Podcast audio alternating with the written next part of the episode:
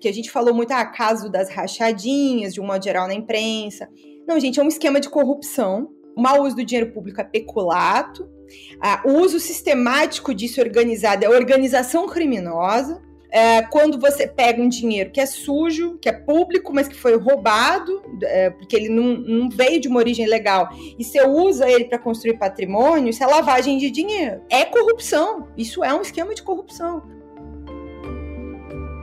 Os indícios de rachadinha nos gabinetes dos filhos de Bolsonaro são só a ponta de um esquema de corrupção muito maior, o negócio do Jair, afirma a colunista do UOL, Juliana Dalpiva. A jornalista vem investigando, desde 2018, as denúncias que envolvem a nomeação de funcionários fantasma, a devolução de parte dos salários e o uso de recursos públicos para a compra de imóveis e o pagamento de outras despesas do clã Bolsonaro em dinheiro vivo.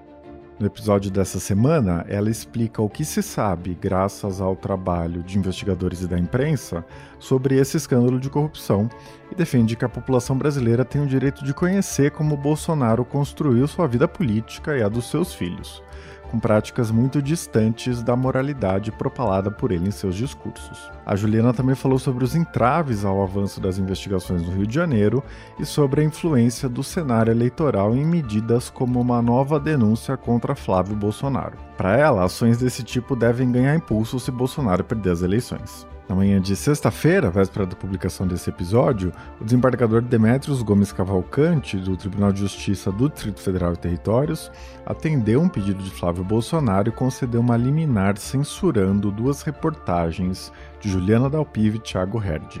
As matérias publicadas pelo UOL, que indicam que a família comprou pelo menos 51 imóveis com dinheiro vivo nas últimas décadas, foram tiradas do ar. O portal em seguida ingressou com uma ação no STF contestando essa decisão e à noite o ministro André Mendonça derrubou a censura às matérias que estão novamente disponíveis no UOL. Eu sou Eduardo Zombini e este é o Ilustríssima Conversa.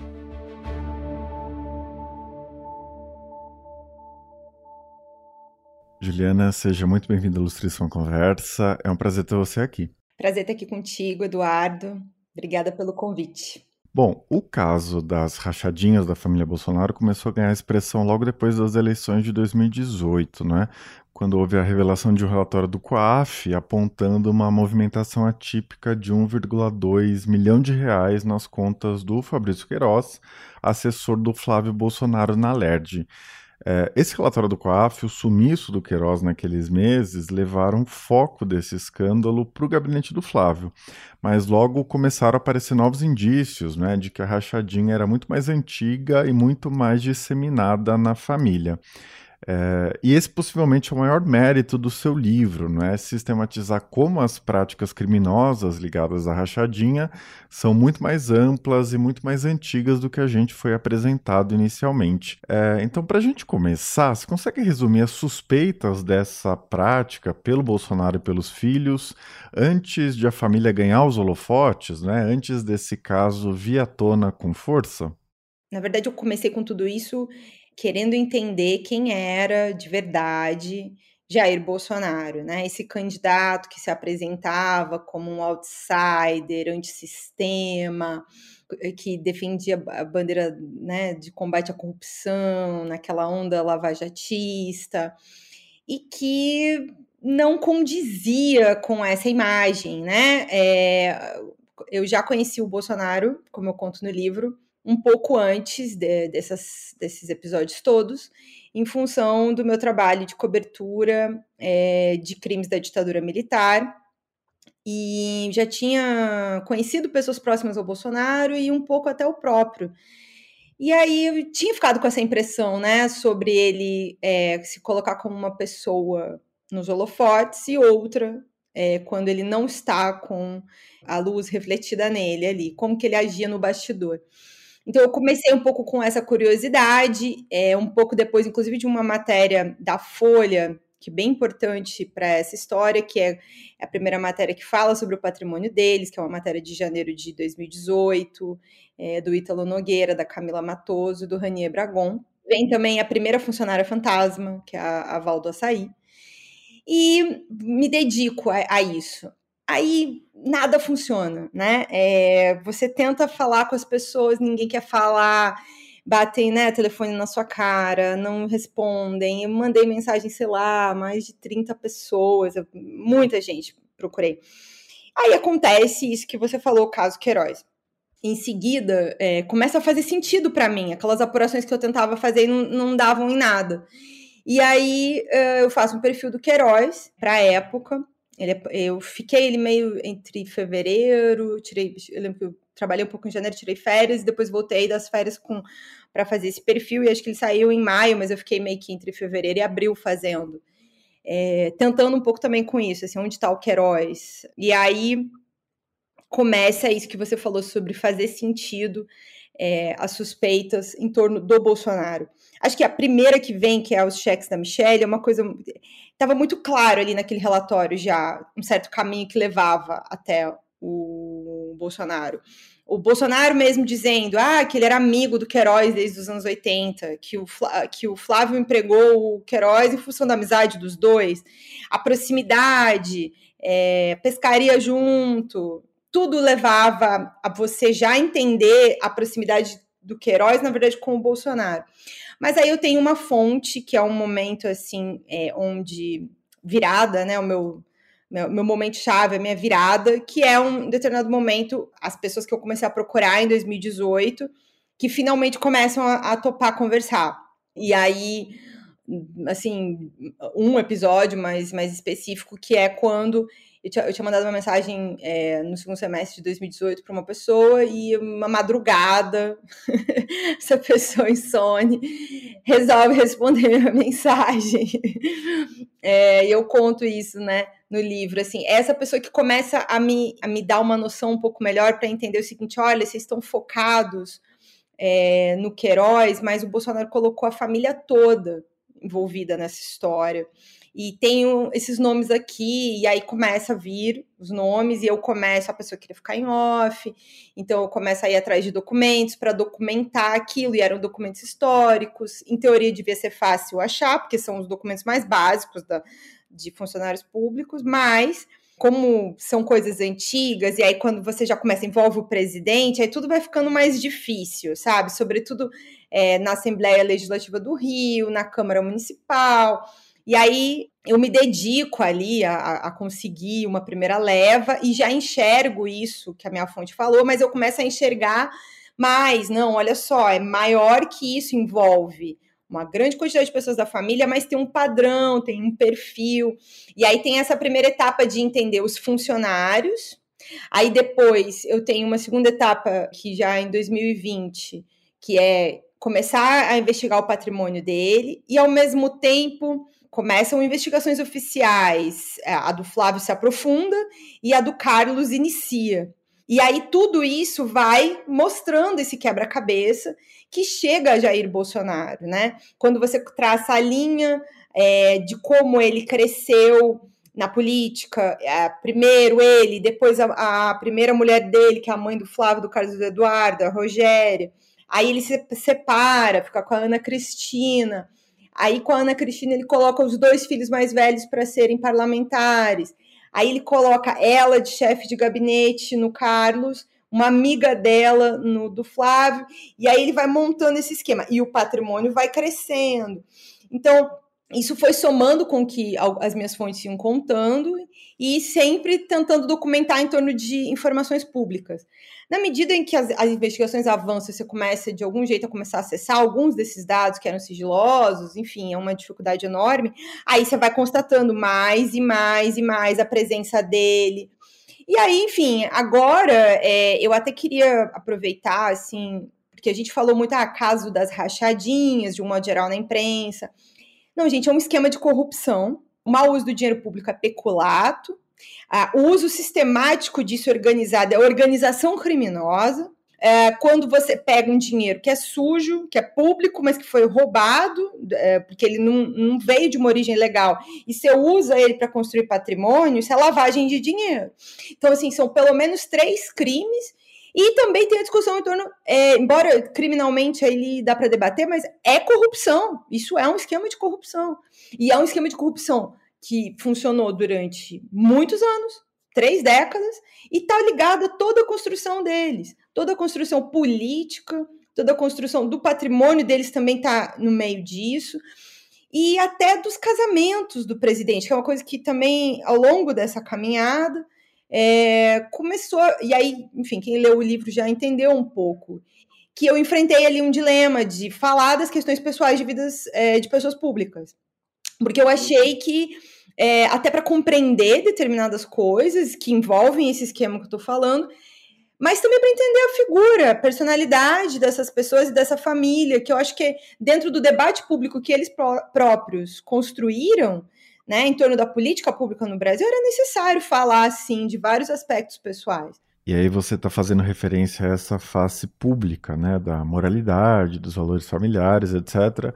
E, por outro lado, coisa que eu, por exemplo, né, que conheço relativamente bem a história do Clã Bolsonaro, mas eu não lembrava em detalhes como ele conheceu a Cristina, a segunda mulher dele, né, como ele conheceu a Michelle, né, e principalmente a história da Michelle é bastante curiosa, porque hoje ela desempenha, né, na campanha o papel de uma esposa modelo, né, evangélica, que personaliza os valores cristãos. Enfim, acho que esse é um bom ponto para a gente tratar, na verdade, né? Porque pode ficar parecendo que se trata de uma picuinha pessoal, mas acho que faz todo sentido no trabalho que você constrói, né? Em primeiro lugar, porque é uma figura pública, né, que tem esse contraste enorme entre a imagem que projeta e as suas práticas privadas, né? Acho que só por aí isso já se justificaria, né? Mas essas relações também estão na raiz, né, desse caso de corrupção. Você pode falar um pouco sobre isso, né? Como que você pensou essa questão? Eu pensei nela durante esses 4 anos, porque desde o início, na medida em que eu fui tomando conhecimento sobre... enfim, a vida, né, do Bolsonaro, de um modo geral, quem são as pessoas que são figuras importantes na vida dele, na biografia dele, os filhos estão muito presentes, e também os casamentos, né, até pela questão da Rogéria ter sido vereadora, e da Ana Cristina ter sido chefe de gabinete, da própria construção do patrimônio. Tem uma matéria na revista Veja, na campanha passada, que falava sobre a questão da separação e trazia já alguns dos primeiros elementos sobre essa suspeita desse patrimônio que é construído de maneira obscura e com suspeitas, né? No processo de separação, a Cristina falou que ele tinha uma renda de mais de 100 mil reais. E ela usava esse valor para questionar o valor da pensão que ela queria para o filho, na época da separação, lá entre 2007 e 2008. Ué, mas como é que ele tem 100 mil reais de renda, se o salário dele como parlamentar era cerca de 30 e poucos mil, 33 mil reais, somando, na época, né, somando com o que ele tinha de aposentadoria de militar? Essa conta não fechava, de jeito nenhum. Então, da onde vem o restante desse dinheiro? Aí, na medida em que você vai apurando as outras coisas, você começa a entender essa história da entrega dos salários. Então, era disso que ela estava falando, possivelmente. E parece, quando ela fala isso no processo, até quase que como uma ameaça em relação a ele, sabe? Eu sei. Então, como é que, para falar da Cristina, como é que eu começo a entender essa questão da dimensão pessoal? A Ana Cristina Siqueira Valle, que é a segunda mulher do presidente, na campanha passada, e nessa, ela repete esse papel, que é se apresentar como Cristina Bolsonaro, que é um sobrenome que ela nunca teve, porque ela teve que entrar na justiça para ter o reconhecimento da relação deles, porque eles viveram juntos durante cerca de 10 anos, de 98 até 2000 e fins de 2007, ali um pouco antes do casamento dele com a Michelle, e ela nunca ela nunca foi formalmente Cristina Bolsonaro. E vem essa primeira dimensão daquela época, né? Ela candidata em 2018, e aí você começa a conhecer pessoas que conheceram ela no tempo da separação, absolutamente chocadas com ela usar o sobrenome Bolsonaro, com ela se apresentar como uma mulher conservadora, defendendo o homem que um dia ela acusou de ser violento. E ela acionou muitas pessoas para isso, que tiveram do lado dela, que apoiaram ela no processo da separação, tanto dentro da família quanto amigos, o período que ela acabou indo morar no exterior, na Noruega. Essas pessoas começam com o choque de ver ela fazer isso. essa pessoa que está se apresentando como Cristina Bolsonaro, defendendo, dizendo que era mentira o que ela tinha colocado no papel para discutir separação, discutir bens, discutir guarda. Uma coisa que ela contou, né? Ela contou, inclusive nesse processo de separação, ela conta sobre o caso que eles tiveram antes. Ela escreve que o relacionamento extraconjugal deles começou em 92. Que eles estiveram juntos durante vários anos antes dela engravidar do quarto filho do presidente. Aí, este mesmo homem, que é o candidato à presidência, na época, agora, candidato à reeleição, ele quer se apresentar como um homem de família, da família tradicional, defendendo dogmas de religiões, né, que defendem um casamento heterossexual, que o casamento, que especificamente o casamento é homem e mulher, não reconhecendo a existência de outras famílias, a própria questão do aborto, ignorando que isso é uma questão de saúde das mulheres, ignorando a questão da saúde pública que envolve esse tema, inclusive querendo restringir mais a legislação.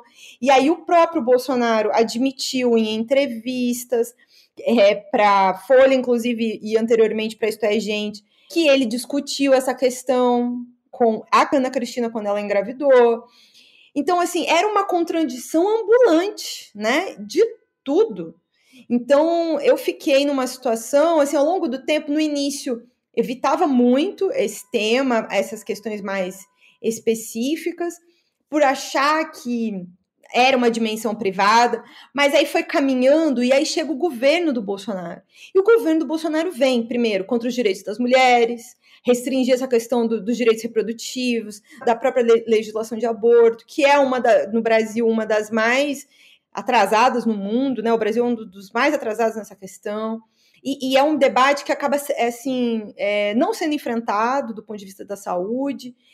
Aí vem com traz essa imagem da família também, que é restringir os direitos da população LGBTQ+, né? De não reconhecer essas famílias, pregar a ideia do casamento, né? Enfim, são várias coisas que ele trouxe para a dimensão pública. Aí ele é essa pessoa na vida privada, mas aí para os outros, para os brasileiros, a gente tem que seguir o que ele está defendendo. Então, sequer o que ele viveu, fez da vida dele. E eu não quero julgar a vida do presidente no sentido de nem pautar a moralidade, né? A ideia, assim, não é retroceder. Mas aí, acho que ele precisa enfrentar essa hipocrisia. As pessoas têm direito de saber como é que ele vive a vida que ele construiu ao longo do tempo e o que ele está pregando. Essa contradição é parte do debate público da política. E esta campanha presidencial é uma campanha que ele está pautando muito por isso e pelas questões religiosas. É uma luta do bem contra o mal. Quem é o bem, quem é o mal, né? Ele se apresenta como o bem e une a isso essa ideia de moralidade, de um homem de família, de uma família, abre aspas, tradicional, e aí isso vai para o interior do Brasil. Então as pessoas têm que ter direito de saber como é que ele viveu, qual é a família que ele construiu, como é que ele foi que ele construiu essa família. E aí cada um tira as suas conclusões sobre isso. De modo algum eu quero fazer um julgamento. Agora, estas são as informações sobre como ele construiu essa família. Com certeza. E tem uma cena do seu livro, né, pra gente voltar à questão mais específica da corrupção, que é ele chegando na Câmara dos Vereadores do Rio de Janeiro e denunciando os funcionários fantasma, né?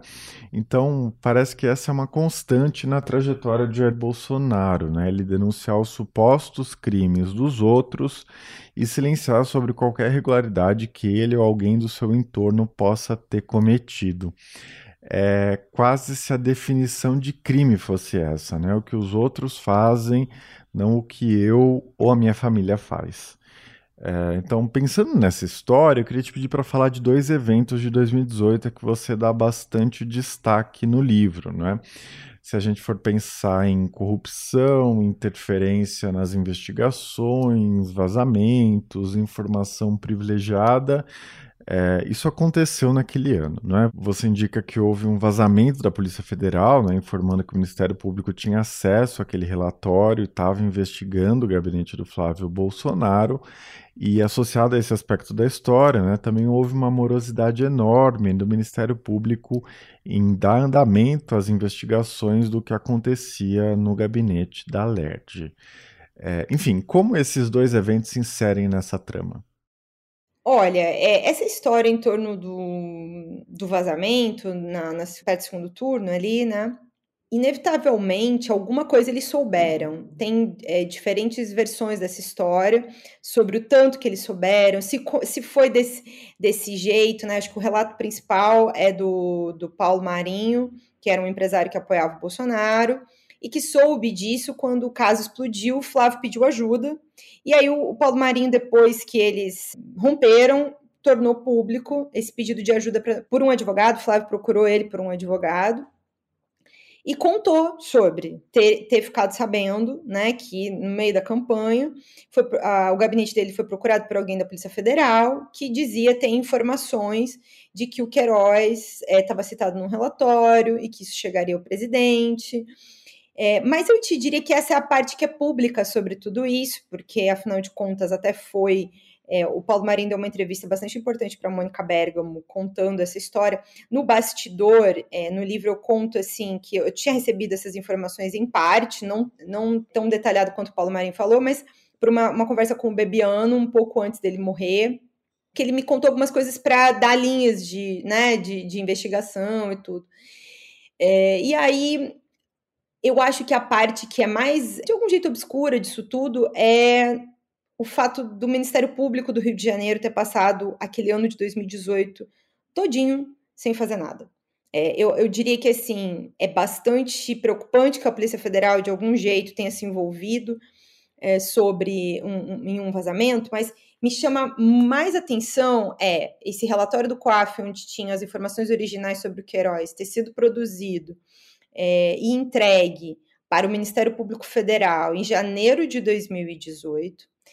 Em julho de 2018, o Ministério Público do Rio de Janeiro ter recebido e aberto uma investigação, mas nada ter acontecido, assim, nenhum movimento de investigação mais célere ou básico que fosse, ter sido feito antes de uma reportagem do Estadão, feita pelo Fábio Serapião, que agora está na Folha, trazer à tona a existência desse relatório.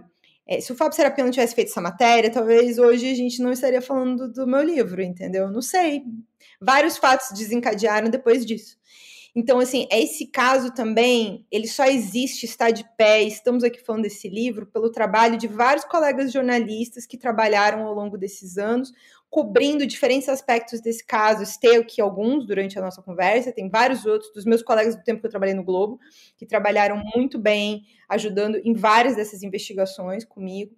Então, assim, esse caso está de pé por causa da imprensa, sem dúvida. E tudo que diz respeito ao Bolsonaro, até porque, como são fatos anteriores ao mandato, a Procuradoria-Geral da República usa lá uma desculpa para não se aprofundar, dizendo que não pode investigar porque são fatos anteriores ao mandato, que não é verdade, porque a Dilma e o Temer foram investigados durante o mandato por atos anteriores. O que eles não foram denunciados, processados, mas, assim, a investigação podia fazer, até para poder não perder prova, não perder testemunha.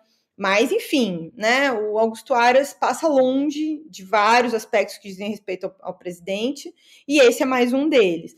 Só que aí, todas as vezes, todos os dados que dizem respeito ao presidente só vieram à tona pelo trabalho da imprensa. Até a existência dos cheques, né, que era um conjunto maior, que também é um trabalho do Fábio Serapião, só se sabe por causa da imprensa, porque, enfim, nos dados brutos da investigação, tanto do Flávio quanto do Carlos, tem muitos dados que fazem você enxergar o quebra-cabeça grande que leva ao Bolsonaro. Só que, claro, eles têm limitações, né? Porque eles não podem fazer uma investigação sobre o presidente. Eles têm um limite de jurisdição ali, então, que investiga o Flávio só vai poder investigar até o Flávio. Agora, dados podem ser enviados para outras instâncias. O Ministério Público do Rio de Janeiro sempre lidou com uma preocupação com essa questão de como isso chegava ao Bolsonaro, até a ponto de não citar o presidente nas peças, né?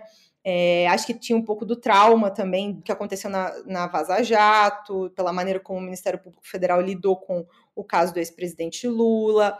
Então, eles queriam demarcar uma distância bastante grande, né? Nunca teve uma entrevista coletiva sobre o caso do Flávio, nunca. Sempre era uma situação muito difícil de trabalhar, porque a gente estava sempre dependendo de fonte, até para saber, né, o dia que prenderam o Queiroz. Como que a gente prendeu o Queiroz por quê? Demorou um tempão para alguém dar uma informação sobre o motivo pelo qual o Queiroz estava sendo preso.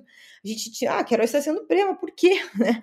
Então, muito difícil de trabalhar durante todo esse tempo, inclusive por esse ambiente, sabe, de medo, de desconfiança, e também o próprio Ministério Público, assim, quem estava depois ali, o antigo grupo de combate à corrupção, estava sobre bastante pressão também, ataque do próprio Bolsonaro, que inúmeras vezes ofendeu a instituição, os promotores. Assim, foi um período bastante difícil para todos nós, de maneira... mas quem fez a investigação que envolve o Bolsonaro... fomos nós da imprensa, vários colegas, até para poder estar te contando tudo isso aqui agora, dependeu de muitos repórteres. Sem dúvida.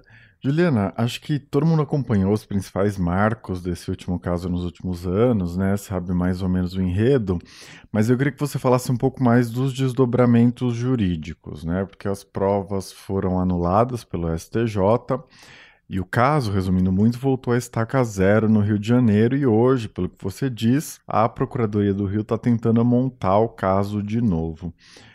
O que isso indica, né? Porque quando a gente acompanha o noticiário e lê o seu livro, tem obviamente uma discussão jurídica dos tribunais, mas também transparecem todas as disputas políticas que permeiam o caso, né? Passam pelas indicações às cortes, pelos nomeados, né? Pelas influências, etc., que fazem com que algumas teses prevaleçam e outras não, e a defesa seja ou não beneficiada. Enfim, pensando no retrato geral, né? Qual é o sentido das decisões que anularam as provas desse caso e na situação dele hoje? Um primeiro fato que eu acho que é importante deixar claro para todo mundo que está ouvindo a gente aqui é a imprensa resumiu de uma maneira genérica essa ideia de que voltou a estaca zero, anulou todas as provas. Não é bem assim. Foram anuladas provas muito importantes, as provas da quebra de sigilo, porque foi anulada a decisão que autorizou o Ministério Público a ter acesso ao sigilo bancário do Flávio, do Queiroz e dos outros investigados. Sem acesso aos dados financeiros, ou seja, né, as contas bancárias, as empresas, imposto de renda, você não consegue fazer o caminho do dinheiro, né, o follow the money. Você não consegue ver que a conta do Flávio não tinha saque de dinheiro vivo para pagar lá a infinidade de boletos bancários que foram pagos com dinheiro em espécie, né? São 260 mil reais entre plano de saúde e mensalidade das escolas do Flávio, em mais de 150 boletos, que não tem lastro na conta dele nem da mulher. Uma coisa que me chamou muita atenção na denúncia do Flávio dizia isso, assim, a mulher do Flávio, a Fernanda Bolsonaro, de 2010 a 2014, não fez um único saque da conta dela. E essa é uma coisa que me chamou muita atenção. Eu fiquei pensando, quem é a pessoa que passou 4 anos sem sacar dinheiro? Sem sacar R$10, sem sacar... Sabe? Quem é essa pessoa, né? No Brasil, hoje, quem é? Mas que, ao mesmo tempo, pagou a porção de coisa com dinheiro vivo. É funcionário, as babás, pagou esses boletos, pagavam impostos, ITBI, IPTU. Então, assim, tem muito dinheiro vivo andando o tempo todo ali, né? Pelas contas, mas esse dinheiro não saiu da conta. Então, sem quebra de sigilo, você não consegue ver isso. Para que essa investigação tenha de novo uma denúncia, tem que quebrar sigilo de novo. Mas a base que permite fazer esse pedido de novo, ela existe. Esse relatório do COAF que a gente estava falando originalmente não foi anulado. A quebra de sigilo foi anulada, mas o relatório que mostra os funcionários passando dinheiro para o Queiroz, o Queiroz dando dinheiro, depositando cheque para a Michelle, está lá, de pé. Fora isso, tem o próprio depoimento do Queiroz que admite que pegava dinheiro dos funcionários. Ele admitiu isso. E dá uma desculpa, mas uma desculpa ilegal, dizendo que era para contratar gente fora do gabinete, mas ele não apresenta nada para comprovar isso. Então, formalmente, o que existe é que ele confessou. Agora, além dele, tem uma outra confissão, tem uma outra colaboração de uma outra funcionária que aparece nesse relatório e que admite e que entregou os extratos bancários dela voluntariamente para fazer a colaboração, porque ela, enfim, também participou do esquema, ela ia responder processo. Então, até para ela negociar ali a devolução do dinheiro e enfim, até um perdão judicial, eventualmente, ela colaborou com a justiça. Isso também não foi anulado. As mensagens que a mulher do miliciano Adriano Nóbrega trocou com o Queiroz também não estão anuladas. Eram de uma outra operação policial que foi compartilhada com o Ministério Público, de uma promotoria para outra, no compartilhamento de dados. Tem vários dados que permitem um novo pedido de quebra de sigilo, dados consistentes. O porquê a Procuradoria-Geral de Justiça do Rio de Janeiro ainda não fez, essa é a pergunta, eu acho, sabe? Desde o ano passado que está colocada. Essa demora toda, essa maneira de lidar com o caso, assim, empurrando com a barriga. Então, tem ali um incômodo, uma coisa que não anda, não, sabe? Sem uma explicação, porque tudo isso que eu estou te contando aqui também não permite que eles arquivem. Eu vou arquivar porque tenho provas demais. Não, não, não tem como, entendeu? Então, assim, eventualmente, se eles pedirem quebra de sigilo de novo e essa quebra for negada, aí é uma outra discussão. E ainda assim, tinham procuradores que em algum momento comentaram comigo sobre a possibilidade de oferecer denúncia até com o que já tinha lá sem quebra de sigilo. Mas é isso que você falou sobre a questão das teses prevalecerem ou não, de acordo com as circunstâncias, o contexto. Essa investigação está lá, ela não está arquivada, ela tem condições de ganhar corpo de novo. A impressão que eu tenho, até por andar nesse bastidor jurídico, é de que essas definições só se darão depois dos resultados da eleição de 2022. Sinto isso na mesma medida com relação ao Carlos Bolsonaro, porque o caso é outro, separado, corre em outra promotoria, corre na primeira instância, o do Flávio corre na segunda, e já tem um ano e pouco, mais de um ano e meio, que quebraram o sigilo do Carlos Bolsonaro e da Ana Cristina, que a gente estava falando aqui agora, e até agora a gente não sabe absolutamente nada sobre o que se descobriu dentro da quebra de sigilo deles. E eu confesso que eu não consigo imaginar, com os dados que já existiam para o pedido de quebra, que já mostravam ali, tinha um relatório do COAF sobre a Cristina, que mostrava ela fazendo depósitos de cerca de R$500 mil em dinheiro vivo. É impossível que essa quebra de sigilo não traga elementos para corroborar, ampliar essas questões, sabe? Então, alguma coisa existe ali, foi descoberto, só que até agora não se sabe exatamente o que e também não teve andamento, Você não sabe. Embora a investigação está em sigilo e no ano passado mesmo a gente levou quase 3 meses para a imprensa descobrir a decisão que quebrou o sigilo, Ela foi pedida em maio e a gente soube no fim de agosto. Pode ser que alguma coisa tenha acontecido e a gente ainda não saiba, mas acredito que não. O que a gente sabe é que todo mundo está um pouco se esquivando da eleição para dizer que não influenciou. Mas também sempre me pergunto, a população brasileira não tem direito de saber, não? Porque todo mundo é candidato ali, Cristina é candidata, Bolsonaro é candidato, o Flávio é coordenador de campanha do Bolsonaro. As pessoas não têm direito de saber especificamente o que se sabe. É isso, até em relação à pergunta que você fez anteriormente, sobre 2018. Eu, muitas vezes me pergunto o que seria daquela eleição, embora eu ache que o Bolsonaro ia ganhar de qualquer jeito, se as pessoas tivessem conhecimento do caso do relatório do Queiroz e até da proximidade do Bolsonaro com o Adriano da Nóbrega na eleição passada, antes de votar. Eu muitas vezes me questiono, será que teria algum impacto, alguma diferença? A população tem direito de saber as coisas para tomar as suas decisões, fazer suas escolhas, Pautei muito meu trabalho em torno disso, de dar acesso, ou como o próprio presidente gosta de dizer, conhecer a verdade. Com certeza. Juliana, você narra, no período anterior, a ascensão do Bolsonaro na política nacional, em que eles eram um peixe pequeno, em que boa parte da família da Cristina, por exemplo, estava empregada nos gabinetes dos Bolsonaro, que não existia um grande medo, né, de uma investigação, de uma denúncia, né? Você apresenta episódios ali em que se dizia aos quatro ventos, quem quiser entrar no negócio é só dar o CPF para a Cristina, que ela resolve, etc. Em um segundo momento, a partir de 2018, né, em que todo mundo começa a ficar mais preocupado, né? A irmã da Cristina é uma dessas personagens, né? Você narra como ela se mostra bem desesperada em uma festa da família, com o que pode acontecer, né? Porque ela imaginava que isso ia virar um escândalo. Hoje, como que você está sentindo, né? A gente está caminhando mais para vai ficar tudo por isso mesmo? Ou a gente chegou em um ponto, né, com uma massa crítica de informações, uma denúncia já apresentada, e que é mais provável que as investigações avancem depois das eleições, né, por conta dessa conjuntura que você citou? Eu acho que eles têm muita preocupação, sim, com a possibilidade de perder a eleição e com as repercussões jurídicas disso. Acho que o Bolsonaro é quem mais deixa claro esse medo, né? Esses dias atrás, quando ele falou do ponto de vista emocional, assim, tentando criar algum tipo de empatia, né?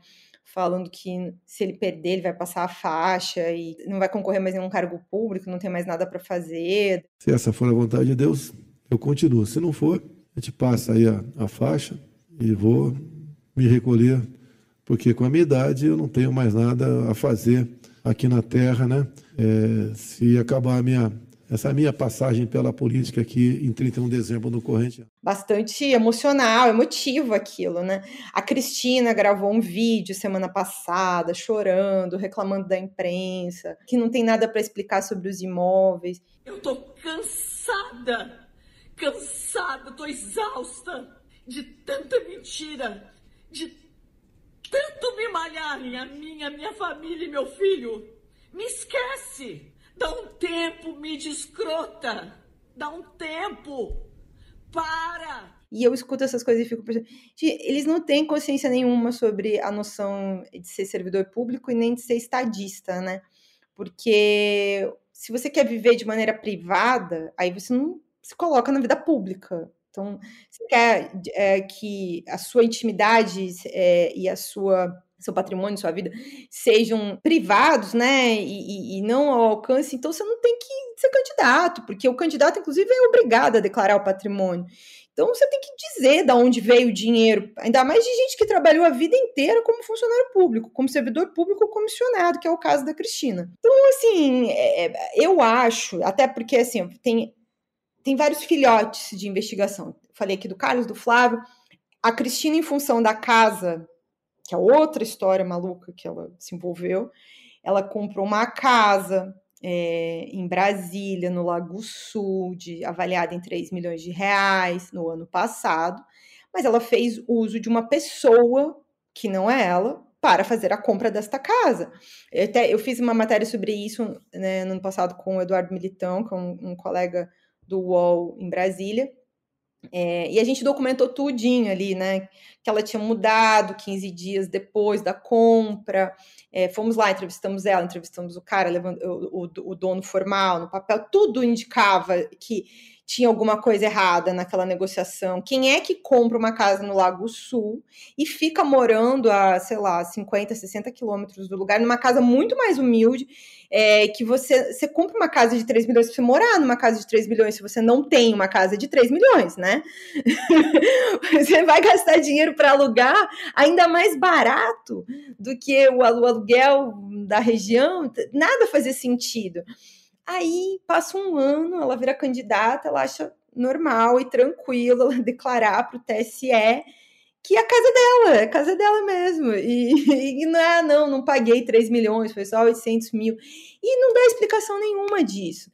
Tem em função dessas questões, a Polícia Federal abriu uma investigação que é um pouco consequência até da investigação que envolvia o Jair Renan, que é o filho dela, com o Bolsonaro, porque tinha suspeitas de tráfico de influência dele, né, com empresários. E aí uma dos segmentos que teve no arquivamento desse caso foi pedir a investigação dessa história da mansão, da casa que ela foi morar lá. Então tem essa, em Brasília. O próprio Bolsonaro responde por improbidade administrativa por causa da Val do Açaí. Saiu esse ano a notícia. Finalmente, a ação civil pública pedida pelo Ministério Público Federal 4 anos depois da denúncia que a Folha fez. E vai ter um caso criminal dessa história da Val, entendeu? Aí tem as próprias gravações da Andréia, que você está falando sobre a cunhada, também está lá na PGR dormindo por causa dessa história de que é atos anteriores ao mandato. Então, envolve muita gente, sabe? O que eu sempre ouvi nesse ambiente é que é uma investigação que não é difícil de ser feita, é uma investigação simples. E envolve muita gente. É difícil de controlar tanta gente, sabe? Agora que eles estão, no poder, eles têm, vamos dizer assim, cartas para jogar com isso, Na medida em que eles não tenham mais esse poder, tudo isso fica mais difícil. Mas realmente é um jogo de gato e rato, sabe? Então, eu sempre vejo a coisa como assim, um tabuleiro em que algumas pecinhas vão andando, outras dão uma volta um pouquinho, mas acho que vai ter ali meio que um catalisador depois da eleição em função dos resultados, sabe? Especialmente se o Bolsonaro perder. Com certeza. Juliana, para a gente encerrar, Quando a gente lê o seu livro, tem, obviamente, muitas informações mapeadas em detalhes, Essa teia de pessoas e relações por trás desse caso, mas aparecem algumas pontas soltas também, De coisas que ainda não se sabe bem, que quem deveria investigar não conhece ou não investigou, qualquer coisa do tipo. E uma dessas pontas soltas diz respeito a Júlia Lotufo, que é a viúva do Adriano Nóbrega, o miliciano próximo dos Bolsonaro que foi assassinado na Bahia. Você conta que ela buscou fazer um acordo de colaboração com os investigadores cariocas, que não foi adiante, e você escreve que é provável, que as cenas dos próximos capítulos do clã Bolsonaro ainda reservem espaço para as informações que ela sabe. Você pode explicar isso? Que informações são essas e por que elas importam? Esse foi também um dos momentos que me chocou bastante, assim, quando eu soube como é que tinha se dado e como é que se tinha, de algum jeito, recusado a delação da Júlia Lotufo antes dela ser formalmente recusada, dos anexos e tudo. Porque a delação é assim, quando a colaboração premiada, ela é negociada antes de você gravar os anexos. São feitas reuniões prévias, os advogados conversam com os investigadores, e aí, assim, meio que você vai começando o acordo, até formalizar o acordo. E me chamou muita atenção saber que a primeira tentativa dela tinha sido direto na Procuradoria-Geral, porque ela tinha intenção de citar pessoas com foro. E pessoas com foro que ela conhecia era o Flávio Bolsonaro, Aí, o que ela sabe? A mãe e a ex-mulher do capitão, Adriano, tiveram lá na folha de funcionários do Flávio, durante a ex-mulher durante 10 anos, a mãe durante uns 2. E já apareciam muito na investigação lá, do caso do Flávio, com a questão da devolução dos saques em espécie, tinha as mensagens, aí tinha dinheiro de uma pizzaria, que está no nome da mãe do Adriano, indo para o Queiroz. E aí me contam isso. Olha, o que a Júlia queria colaborar era no sentido de que ela sabia que o Adriano inteirava, ou seja, entregava dinheiro para o Queiroz, da parte da rachadinha, porque ele queria que a Daniele tivesse um emprego formal, ele queria que, em algum momento, ele queria que a Daniele andasse sozinha, tivesse aposentada, ele não precisasse continuar dando dinheiro para ela o tempo todo, até para, enfim, ela ficar protegida em termos, do fato de que ele era investigado. Então, assim, ela ficava com aquele dinheiro, e aí até no percentual você vê que ela não devolvia a mesma porcentagem do jeito que os demais. Só que esse dinheiro tinha que voltar para o esquema, Ela não podia simplesmente ficar e ela não trabalhava. Então, o Adriano dava o dinheiro via pizzaria, também foi identificado uma quantidade grande de depósitos na conta do Queiroz, depósitos que vinham de uma agência que fica quase na frente da tal da pizzaria da mãe do Adriano. E essa pizzaria também, no mesmo lugar, tem um outro CNPJ, mesmo endereço, mesmo CNPJ, de 2 envolvidos na Operação Intocáveis. Então, assim, a Júlia tinha essas informações para colaborar com aquela investigação. A gente falou agora há pouco sobre a nulidade das provas de quebra de sigilo, ou seja, o que, que o Ministério Público precisa para pedir uma nova quebra de sigilo? Precisa de elementos. Qualquer elemento, quando você não tem nenhum, é importante. Mas, para além desse depoimento que ela tinha que dar, porque você precisa de corroboração, né? Você precisa provar o que você está falando. Eles já tinham em mãos uma escuta telefônica da Júlia, que foi obtida quando eles estavam tentando descobrir o paradeiro do Adriano, quando o Adriano estava foragido, em que a Júlia falava da Daniele, quando ela... uma escuta telefônica autorizada pela Justiça. Ou seja, ela estava lá reclamando para uma amiga, falando com uma amiga, reclamando da Daniele, reclamando que a Daniele estava se queixando para o Adriano de que era investigada e tal. E a Júlia falando abertamente sobre do que a Daniele está reclamando. Não estava lá, não ficou 10 anos lá recebendo dinheiro sem trabalhar. Ela fala algumas coisas nesse sentido, sabe? Levou durante... Ela foi nomeada há 11 anos. Há 11 anos levando dinheiro, 10 mil por mês do bolso dela. Aí agora ela não quer que ninguém fale o nome dela? Não, aí também não tem condição. Aí ela vai botar a culpa no Adriano, que é o Adriano que faz merda. Ela falou isso, foi Ju? Falou para advogado. O Adriano faz merda e batem na minha casa. Só que bateram na casa dela porque a funcionária total não era ela, não era eu. Eles já tinham essa prova. Eles podiam ter essa prova e o depoimento dela, que também tinha corroboração nas quebras de sigilo. Né? Enfim, em alguns dados lá, porque as quebras você não tinha, mas você podia pedir, né? Ela está contando, olha, tem isso aqui. E aí, a informação que eu fiquei sabendo, né, por várias pessoas que estavam envolvidas com essas primeiras conversas, é que a Procuradoria-Geral disse, olha, que não tinha interesse, se era isso, ela não tinha interesse, porque já tinham esses elementos devido a outras investigações. O que muito me surpreende, porque... Eles nunca pediram sequer o compartilhamento dessa escuta telefônica que eu estou te falando aqui. Essa escuta é parte de uma investigação do GAECO, que investiga, que é na primeira instância, que investiga grupo de organização criminosa. Quem investiga o Flávio, a Procuradoria-Geral, tinha que pedir formalmente compartilhamento de prova. Isso não tinha sido feito até então, até o momento ali em que a Júlia tenta essa negociação originalmente. E aí ela é encaminhada lá para a Força Tarefa Marielle, as promotoras ficam assim super desconfiadas porque não sabiam da primeira parte. Aí começou o zoom, zoom, zoom de que não era para, né, de algum jeito tinha sido dito que não era para falar da família Bolsonaro. Daí, mas aí fica no colo delas tocar uma investigação, uma delação que já chegou assim, ó, isso aqui não pode. E aí também, claro, surgiram suspeitas. Ali elas desconfiaram um pouco das outras informações que vinham em relação à questão dos homicídios, e aí já ficaram meio assim, mas aí do nada, daí já não era mais para elas fazerem, já começou a andar a delação com outro promotor, aí vem a crise, e elas recusam e saem do caso, entregam a força-tarefa, tem uma crise interna enorme. Aí o promotor que estava tocando a delação também fica desconfortável com aquilo, mas já está gravando, só que aí ele não homologa aquela delação. E aí várias negociações, vai parar lá no GAECO, que aí diz que não também. Então, sempre pareceu o tempo todo como se não se quisesse realmente fazer aquela delação acontecer, sabe? Para além do fato de que as informações dela... tinham, segundo eles, dúvidas, né?